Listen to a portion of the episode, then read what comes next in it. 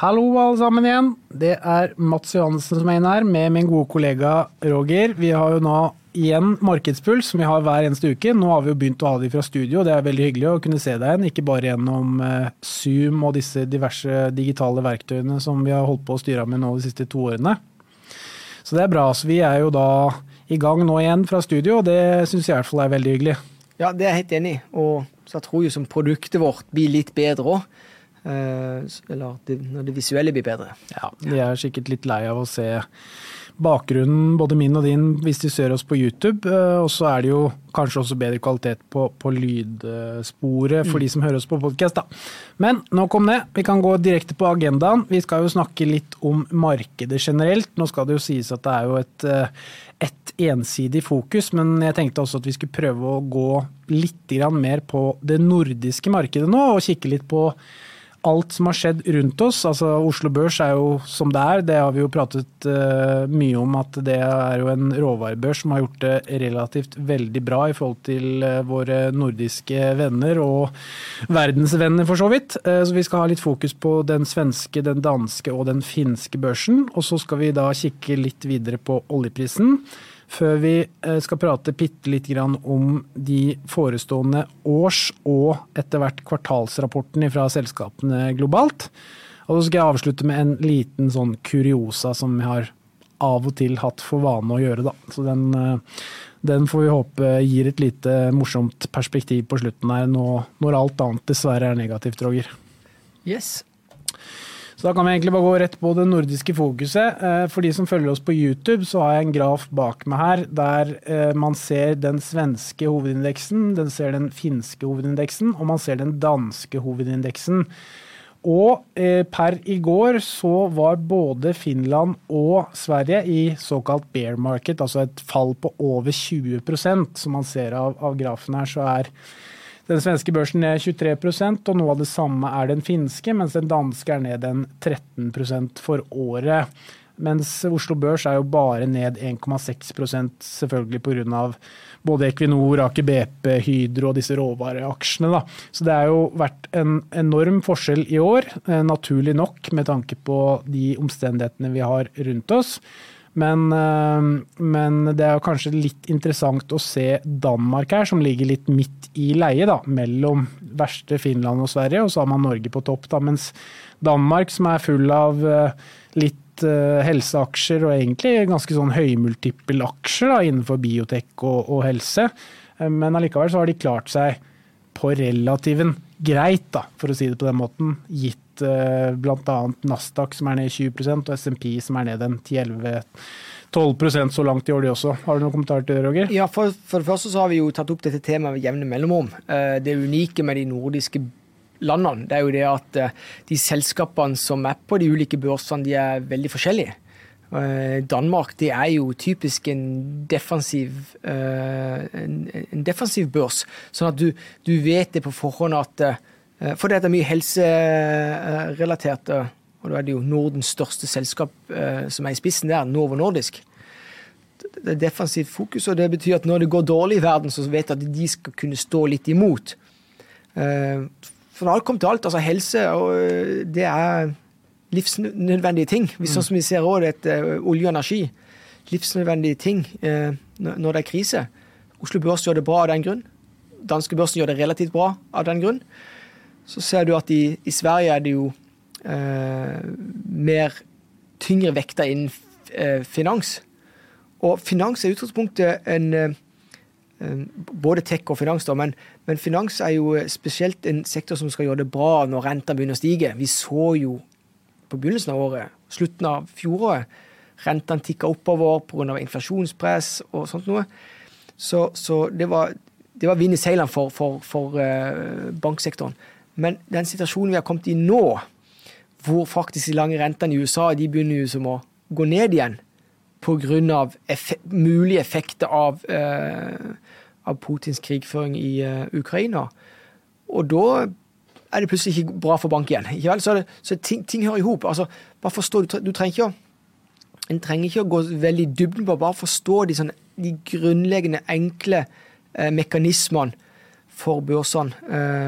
Og gitt at de nordiske børsene er så forskjellig sammensatt, så, så er det jo litt artig for investoren At ja, men OK, hvis, hvis, det går dårlig, så kan jeg se litt på danske selskapet.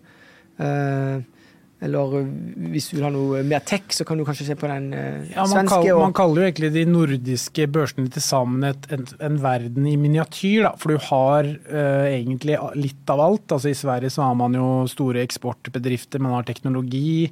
I Danmark har man helse og biotek, som du snakket om. Og i Sverige så, eller unnskyld, i Finland så har man jo litt mer sånn gammel industri med skogbruk og litt sånn type ting. Og så har man jo råvarer selvfølgelig i Norge, da. Så du har jo på en måte dekt et veldig sånn bra, en bra flate her, da. Eh, men eh, Finland er jo også ned på lik linje som, eh, som Sverige.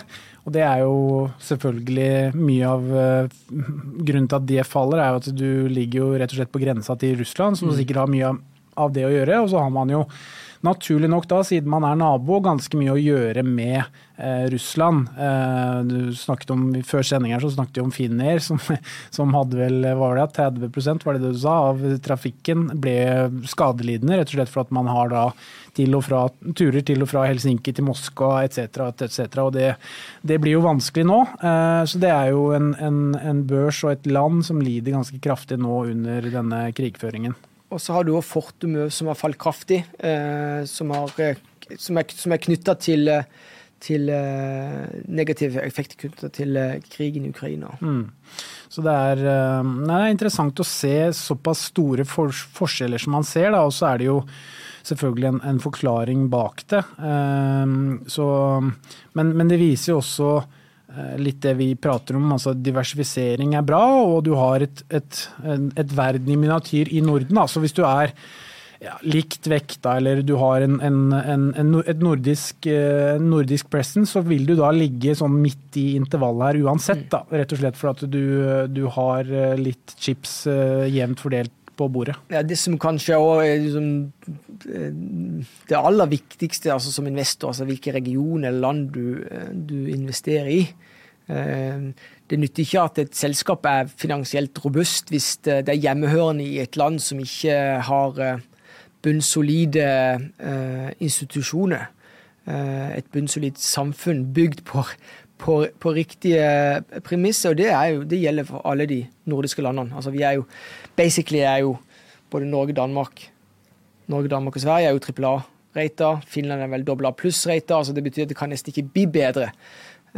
Så, så, og det er, det er, jo premiss for den skal være veldig langsiktig. Du må være trygg på at, på at uh, samfunnet legger til rette for verdiskapning Eh, også privat.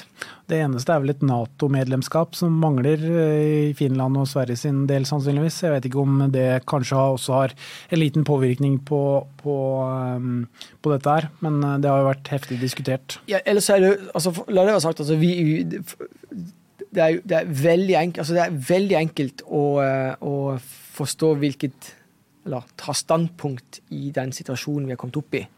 Det er uholdbart på alle mulige plan. Og, eh, og eh, ta andre sitt eh, landområde med, med makt. Og de mennesk, mennesk, menneskelige livene som, som ryker i, i kjølvannet av det, det er bare helt forferdelig. Mm. Så, så, når vi har sagt det, så vil jeg òg bare si det at det er veldig viktig at Og det er jo det litt av vårt poeng, eh, vår misjon, Mats, det er jo som å forklare at, at pengene har ikke følelse.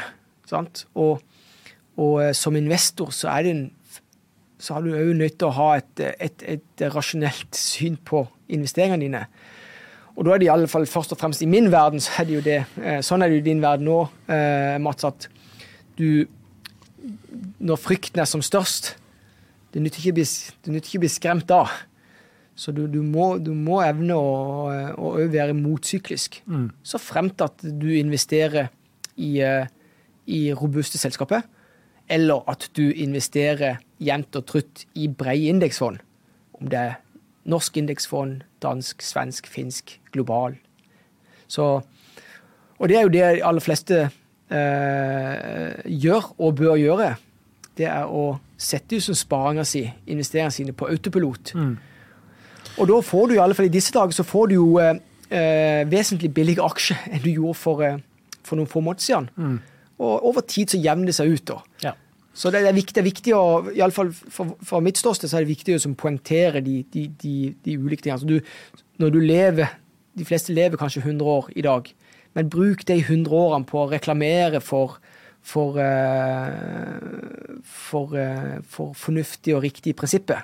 For hvordan vi skal leve og interaktere med hverandre. Og vi lever jo i en global verden, det ser jo hvor avhengig vi er av uh, ja, altså Det du sier med at penger ikke har følelser, er jo også viktig, desto viktigere da hvis du investerer da, i fond og brede indeksfond, å være langsiktig. Det er en slide som vi kommer til litt senere i forhold til at man kan vise da nytten av langsiktigheten. Så selv om det er eh, korreksjoner, det er krakk, det er, eh, det er ulike verdenshendelser som gjør at børsene faller på, på kort sikt, så, så, er jo verdiskapning Så vil jo verden på et eller annet tidspunkt også gå framover. Vi tørster jo hele tiden til å finne på nye ting og drive verden videre. og det, det må man jo ha tro på, på framover òg, selv om en sånn type Eh, krig som man ser nå, er jo på mange måter å sette verden tilbake på et vis. Men samtidig så har man jo også vist seg gjennom historien at eh, man alltid kommer tilbake og, og når nye topper. Da.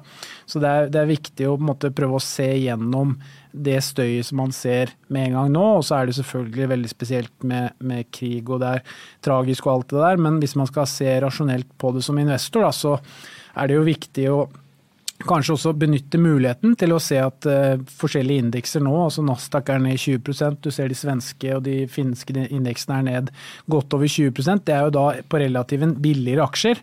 Og mye av dette indeksfallet er også generell frykt, for det har jo ikke nødvendigvis skjedd store, ekstreme ting på selskapsspesifikt nivå.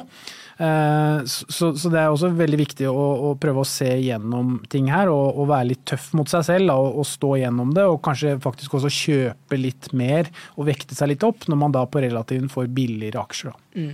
Eller så er det ja, helt åpenbart at du må være motsyklisk og, og, og ikke bli prega av frykt når, når, når, det råder, og heller ikke bli prega av eufori når, når, det råder. For vi kommer jo i fra flere perioder med hvor det virkelig har vært eufori i aksjemarkedet. og Da, da vet vi at eh, da, da kom det en situasjon hvor det er bare den her bobla sprekker. Altså selskapet, det aktuelle selskapet bare blir for høyt priser, og så er det førstemann til å selge, og så selger alle. Det. Så, så oppfør seg rasjonelt. Det er, det er alfa og omega for å, for å lykkes over tid.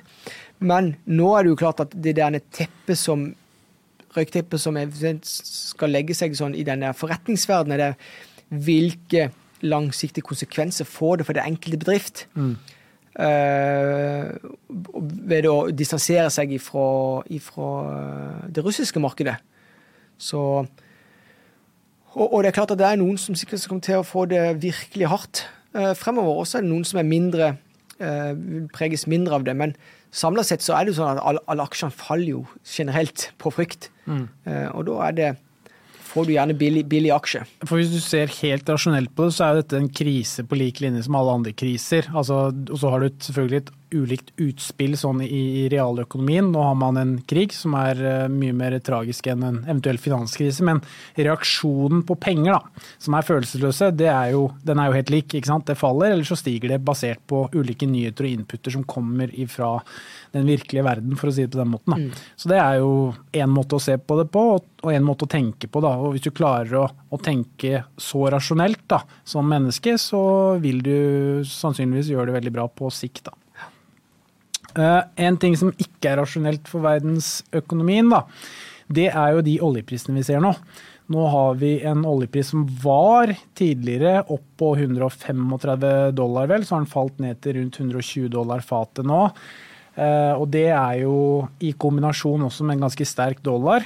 Eh, og det er klart, eh, sånn som energietterspørselen er i verden i dag, og det er høye gasspriser, det er høye oljepriser, det er høye strømpriser på rund, rund baut rundt omkring i verden, så er jo ikke det spesielt bra for, for, for verden generelt. I tillegg til en krig som da også er inflasjons Eh, hva skal jeg til å si, inflasjonsvoksende. Ja, press, eh, press, eh, inflasjonspressene. Har vært ekstremt det siste, siste, året. Ja, og så har du liksom inflasjonen i tillegg som ikke har, den har ikke vært lav fra tidligere. Så det er klart, dette her er jo absolutt på lang sikt, altså har vi oljepris på 120 dollar pluss på lang sikt, så er jo det absolutt ikke bra for verden, og kanskje egentlig det siste vi trengte nå, sånn sett, med tanke på det inflasjonspresset som vi har sett.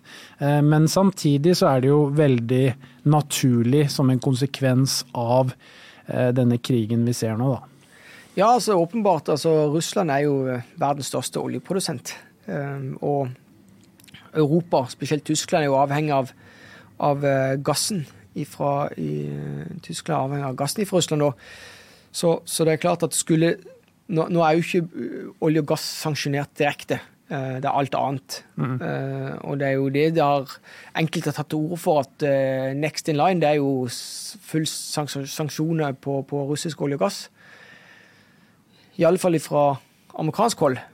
Om, om, det skjer eller ikke, det er klart at det vil jo kunne ja, deler av oljeprisoppgangen skyldes vel, vel, vel, frykt for det.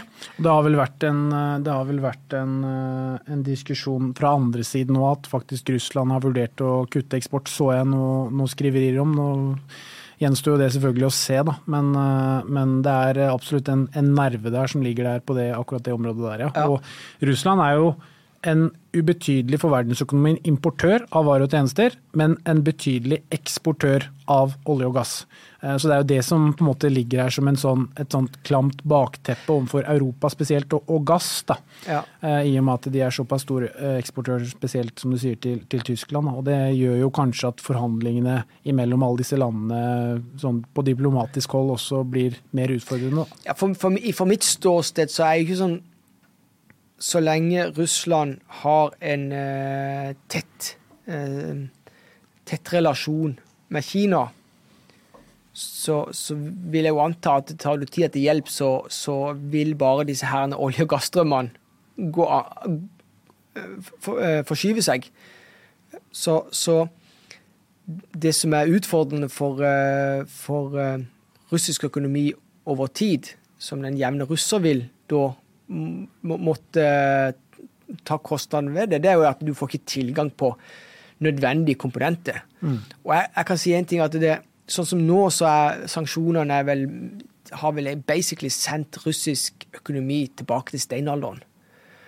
Og sagt billedlig eh, Etter hvert så vil de jo over tid vil de jo kunne skifte og få, få, få hjulpet med, med andre handelsstrøm med, med Kina. men men fremover, going forward, så handler jo alt om, om uh, viktige komponenter innenfor tech-verden. Både om du skal bygge våpen eller om du skal bygge det ene og det andre. Så, så, så, så, russisk økonomi, sånn som det står nå, med sanksjonene vestlige eh, bedrifter og land uh, har vendt i ryggen, så er det en uholdbar situasjon.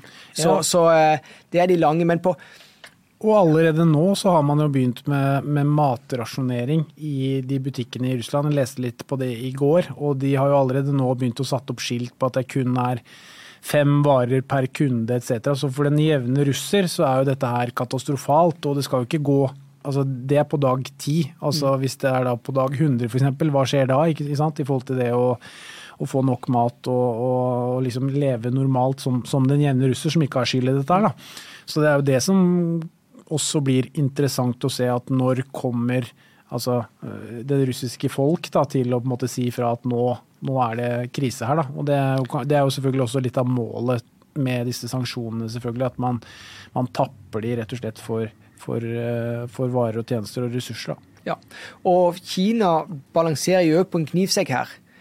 Kina har jo akkurat Det er jo ikke, det er jo, det er jo ikke lenge siden de som fikk hodet over vannet, vil jeg si.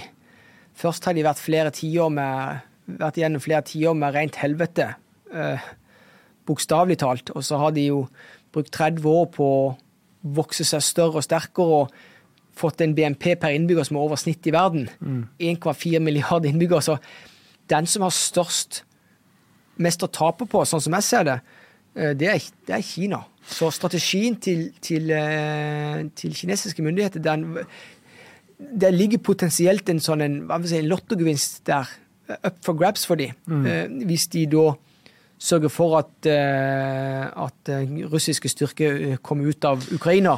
Ja, det er vel kanskje det eneste landet som kan snakke Putin til fornuft også, kanskje. Eh, gitt deres relativt gode relasjon og, og avhengighet således.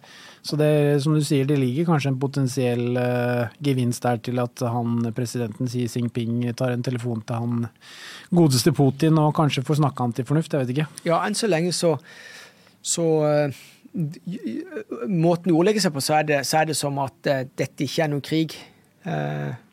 og de fremholder si, viktigheten av diplomati. La det være sagt. altså i i min verden nå er det, er det, det eneste som duger over tid. Det er, det er diplomatiske egenskaper. Men du Diplomatiske e, egenskaper i den forstand at, at uh, viktige prinsipper er ikke oppe for diskusjon. Men, men uh, at det finnes en løsning Klart det finnes en løsning. Men, men da må det òg være løsninger som hvor, hvor, de viktigste prinsippene ikke er med i, i potten. da. Så, så, vi får se. Det, eh, til, til syvende og sist er det jo det at, at hvis du tar for Putins ståsted eh, hvis, prøver, hvis jeg skal prøve å sette seg inn i, i, i, det, det, som for oss er en absurd tank, tankegang, så, så er det jo eh, Vedkommende har jo en strategi. Eh, er ikke veldig interessert i taktikk. Altså Har du bestemt deg for noe, så er det det du går inn for. Og så får det bli som det blir. Det virker, det virker nesten litt sånn. Mm. Sånn at prosessen som, som det, som, det, vi ser i dag, den prosessen ble jo igangsatt i 2014. Mm. Med valg i, i, Ukraina og annektering av Krim.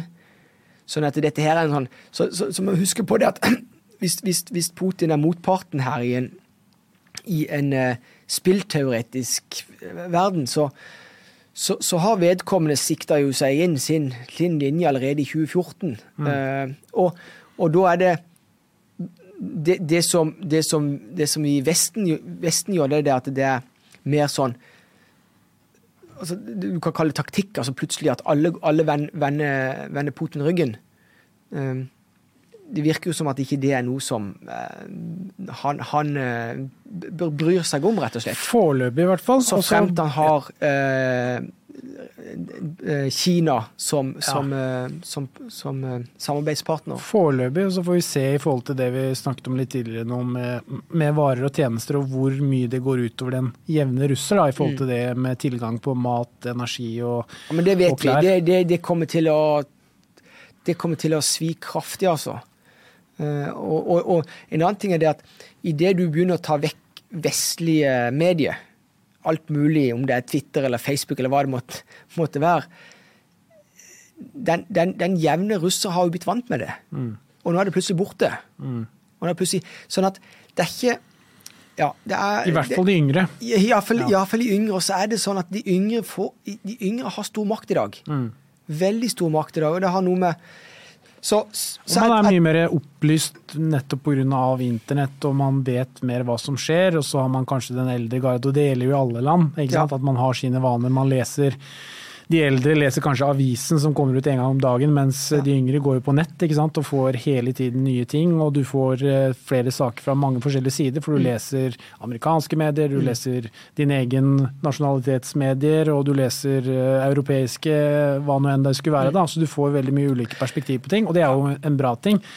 Uh, så det, det også blir jo interessant å se hvor lenge ja, den, den, yngre generasjonen av russere tolererer det, at alt er, alt er fjerna, rett og slett. Men i alle fall det jeg ville fram til, bare for å spinne litt tilbake på det jeg snakket om i stad hvis, hvis, Putin er en som bare tenker på strategi, eh, så er det jo klart at da må du òg som motpart Da nytter det ikke med taktikk. Da må du òg tenke strategi, mm. og så må du tenke strategi over lang tid. Eh, sånn, sånn, at uh, ja det, det blir, eh, vi, vi, får se hvordan dette, hvordan dette ender, eh, og hvor mange liv i Ukraina som til syvende og sist eh, må, må ja, må gå. Og Det er jo det som er det tragiske. Og så er det ja. kanskje 18-19-20-åringer som, som, som, som, skyter fra russisk side òg. Mm. Så dette, dette, Nei, det, vi, og, det, og, det, er jo litt av dilemmaet at vi har ikke kommet så veldig langt når det kommer til til Ja, jeg vet ikke. Mennesket er lik seg selv, ja. Dessverre. Det, det er, og det, er trist, mm, rett og slett. Det er det. Uff, nei. Det er, det er forferdelige greier, det som skjer nå. Eh, hvis vi går videre, da, Roger, på noe enda mer børsmessig enn enn noe annet, så er det jo snart tiden for både års- og kvartalsrapporter for Q1 2022. Det kommer jo nå til uka, så kommer en del norske selskapers årsrapporter i hvert fall, der de skriver, så det er alltid interessant å, å kikke litt på det, og da få fullst, et fullstendig bilde av hvordan selskapet har gjort det i løpet av året, og hva man ser for framtiden. Og så vil jo etter hvert også Q1-rapportene komme, da. Uh, og i den forbindelse så satt jeg i går kveld og forberedte, den, forberedte denne sendingen, og så fant jeg da Jeg er jo litt nerd, sånn som deg, Roger, så jeg fant jo sånn tallrekker. Eh, og det syns jeg er gøy, da, for å se litt på historisk avkastning osv. i forhold til dette vi snakket om tidligere med, med langsiktighet. da. Og da tok jeg eh, i første rekke Oslo Børs, og så tok jeg Nasdaq, og så tok jeg SMP 500. Og eh, fra 2008, altså medregna 2008, som var et fall på 58% på Oslo Børs, fram til i dag, så er snittet årlig, altså avkastningen i Norge, på 9,2% i året. Inklusiv da et fall på nesten 60% i 2008. Fra 1996 og til i dag så er snittet 13% avkastning i året. Eh, ser man på Nasdaq, så er snittet fra 1992 til dagens dato, inklusiv IT-fallet i 2000, finanskrisen i 2008 osv., EU-krisen i, i, i 2014 osv., på 17,2 og på SMP fra året det herlige året 1990, da jeg var født, Roger, 32 år fram til i dag, på 9% og det, liksom, Alt dette her forteller jo det vi var inne på i starten, at ja, det vil komme kriser, det vil komme verdenshendelser som gjør at uh, ting faller på frykt, men over tid så ser man jo at markedet går framover, og man tjener penger på å være langsiktig i aksjemarkedet og rett og slett bare være tro til sin strategi og eh, kjøre på, rett og slett. Ja, absolutt. Og det er jo det, det blir jo litt sånn å avslutte der vi, der vi starta. Altså, du må ha evne til å, til å se de lange linjene. Eh, evne til å ikke forlate strategien selv om det ser ille ut. Eh, husk, penger har ikke følelse, det har vi mennesker, så det er jo derfor de ofte skiller, skiller, skiller lag òg. Eh, og det er viktig å presisere det at, at hva, hva, er det som faktisk til syvende og sist gjør at verden går videre? Det er jo en enorm innovasjonskraft hos oss mennesker. Og det er jo klart at jo flere mennesker vi blir, jo større breddekunnskap mennesker får, jo, jo, eh, jo mer akselererer denne teknologiske utviklinga, som gjør at vi alle får høyere levestandard, kan jobbe mindre, bruke mer tid på eh, både ferie, fritid og, og, og, og andre ting. Det, det ser du litt, litt, av nøkkelen for den amerikanske økonomien, hvorfor den er så robust. Den er selvgående. Mm. Eh, så, så, og den veien går det. Ingen grunn for å tro at det skulle stoppe nå. Noe annet vil, det vil jo være helt absurd. Om, Selv om man får et annet bilde i forhold til krigføring, og at det er gammeldags og liksom at man settes tilbake på kort sikt, da, så er det viktig sånn Jeg skal, jeg skal si en ting. Jeg vil si det der, Vi snakket om Kina-situasjonen spillteoretisk. Altså du, Kina kan gi opp og ned i mente, men, men uh, de balanserer på knivsegg mm. for at ikke dette skal gå helt av skaftet, tror jeg da. Uh, så, men, og det er Ja, vi, verden har stått imot utrolig mange, mange kritiske situasjoner. Absolutt. Det viser jo, viser jo tallene som jeg, som jeg ramset opp også. Uh, før vi går inn helt for landing her, Roger, så har jeg en sånn kuriosa-slide som jeg av og til tar, eh, tar eh, Eller får inspirasjon til å skrive, og det gjorde jeg egentlig når jeg så at Equinor passerte 1000 milliarder kroner her i forrige uke. Eh, nå har den jo vært litt under, litt over, så det varierer jo hele tiden. Men jeg tok utgangspunkt i det tallet 1000 milliarder kroner. da. Og det ser vi jo på de som følger oss på YouTube her, at Equinor i børsverdi var da like stor, eller faktisk 100, millioner, 100 eh, milliarder unnskyld, større enn både DNB, Norsk Hydro, Telenor, Movi og Yara til sammen. Så totalt Eks Equinor så hadde de en børsverdi på 900 milliarder kroner, mens Equinor da var på 1000 milliarder. Så de er da større enn de fem neste selskapene på Oslo Børs. Eh, og så er det jo alltid vanskelig, og det er interessant, hva er 1000 milliarder? ikke sant? Det blir så store tall, da. Så da prøvde jeg å eh, kanskje komplisere det, eller gi et enda mer interessant bilde av det. At oljefondet var for en liten stund siden på 12 000 milliarder norske kroner. Og ett Equinor da, er da på 1000 milliarder kun 8,3% av hele Norges pengebinge. Så det sier litt om hvor stort da også oljefondet er blitt, da, eller Statens pensjonsfond utland. Og Det er jo liksom sånn lek med tall, men det blir så store altså, Bill Gates skrev vel en bok en gang der han billedgjorde tallene. Og det er ganske interessant, for da, da får man et mye mer um, mye mer bedre bilde på ting. fordi ja, i statsbudsjetter og i landsbudsjetter og for så vidt i børsverdier så er det så store tall at det er vanskelig for alle for så vidt å ha et konsept til det. Da. Men her ser man i hvert fall at Equinor på 1000 milliarder norske kroner er da åtte knappe 8% av oljefondet. Så det, det, er store tall. Ja, hva var det i 20, bare for å ta en sånn liten artig historie. I 2014 tror jeg det var, så var jo jeg veldig hard mot uh, oljeservice. og Det var jo det mandatet som jeg styrte i Nettfonds i tid, der vi gikk ut av oljefond Nei, gikk ut av olje, uh, uh, oljeservice. Mm. Og da, på direktesendt TV, så foreslo jeg at John Fredriksen burde jo som dumpe Sidril å bruke pengene på å kjøpe Equinor, eller Statoil. Da kunne han kjøpe 5% av Statoil i 2014 for, for salget av eh, Sidril. Ja, og hvis det er 1000 milliarder i dag, så hadde jo det vært 50 milliarder mm. i Equinor, og han har ikke trengt å gjort en damn shit ting. Så, så, det er viktig å relatere til altså, Husk, eh, Equinor er jo sånn last man standing-selskap. Eh, sånn at når det virkelig røyner på, så ser du hvor verdiene tyter ut. Så det er jo en uh, artig greie om, om det er et fornuftig uh, styrkeforhold mellom uh, toppselskaper på, i, i, Norge. det er en annen sak. Det, det, er en annen sak, eller det vil si, det er det ikke. så, så det, det, det, kan kanskje vitne litt om at Equinor er litt høyt prisa. Ja. men ja.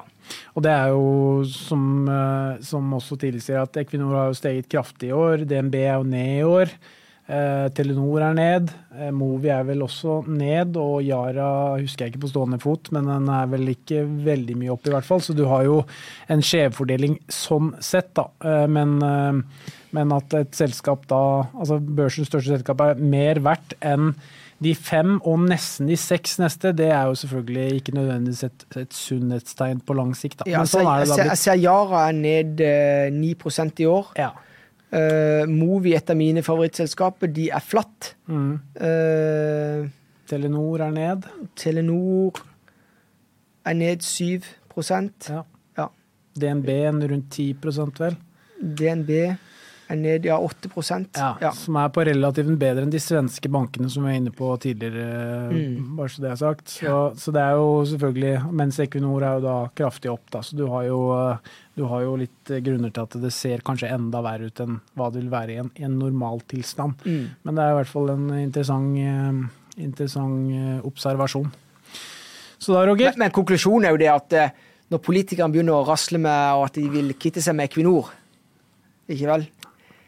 Det ja, var altså, godt ikke de gjorde. Jeg tror Equinor betalte 202 milliarder kroner i skatt i fjor, ja. som da er tredje mest i verden etter Google og Apple. Mm. Og Hvis du regner på de 202 milliardene og eh, deler det på antall nordmenn, så betaler egentlig hver nordmann da 37 000 kroner ekstra i skatt. Ja. Og det er klart, de skattepengene der kommer godt med til politikerne, ja. så jeg tror ikke de er keen på å kutte Du hører i hvert fall veldig lite om det i disse dager. At man eh, vil kutte Equinor og, og spesielt olje- og gasseksport også. Så. Eller, eller, så kan du bare si sånn eh, Vi har jo nødt til å nevne Berkshire og ja, Det er jo mange som, som, som savner at jeg snakker om det. Berkshire er jo òg Jeg tror de står for en snart en prosent av skattebetalingen til den amerikanske staten. Mm. Tenk, tenk et selskap, Warren Buffett sitt selskap. Nesten en prosent av alle skattebetalingen til, Til, eh, og det er heftig. Så da begynner du å snakke om at det er en integrert del av økonomien. økonomien. Uh, og sånne typer selskaper, så fremt de oppfører seg, Equinor, Buffett sitt, Berkshire, altså du, du verner om de. Og eh, da kommer vi tilbake til at du må, du må bygge opp eh, selskapet på eh, ren og skjær integritet. Altså, de må være, kunne stoles på. Hva er det du pleier å si, Roger? Passe på melkekua! Passe på melkekøa. Det er viktig, det. det er viktig. Nei, men bra. Tusen hjertelig takk for at dere hørte på. Da snakkes vi igjen eh, neste uke.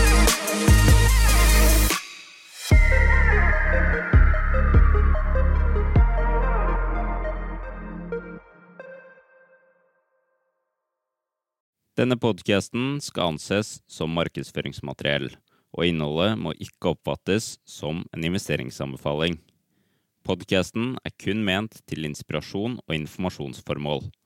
Nornett tar ikke ansvar for eventuelle tap som måtte oppstå ved bruk av informasjonen i denne podkasten. Les mer på disclaimer-siden på nordnett.no.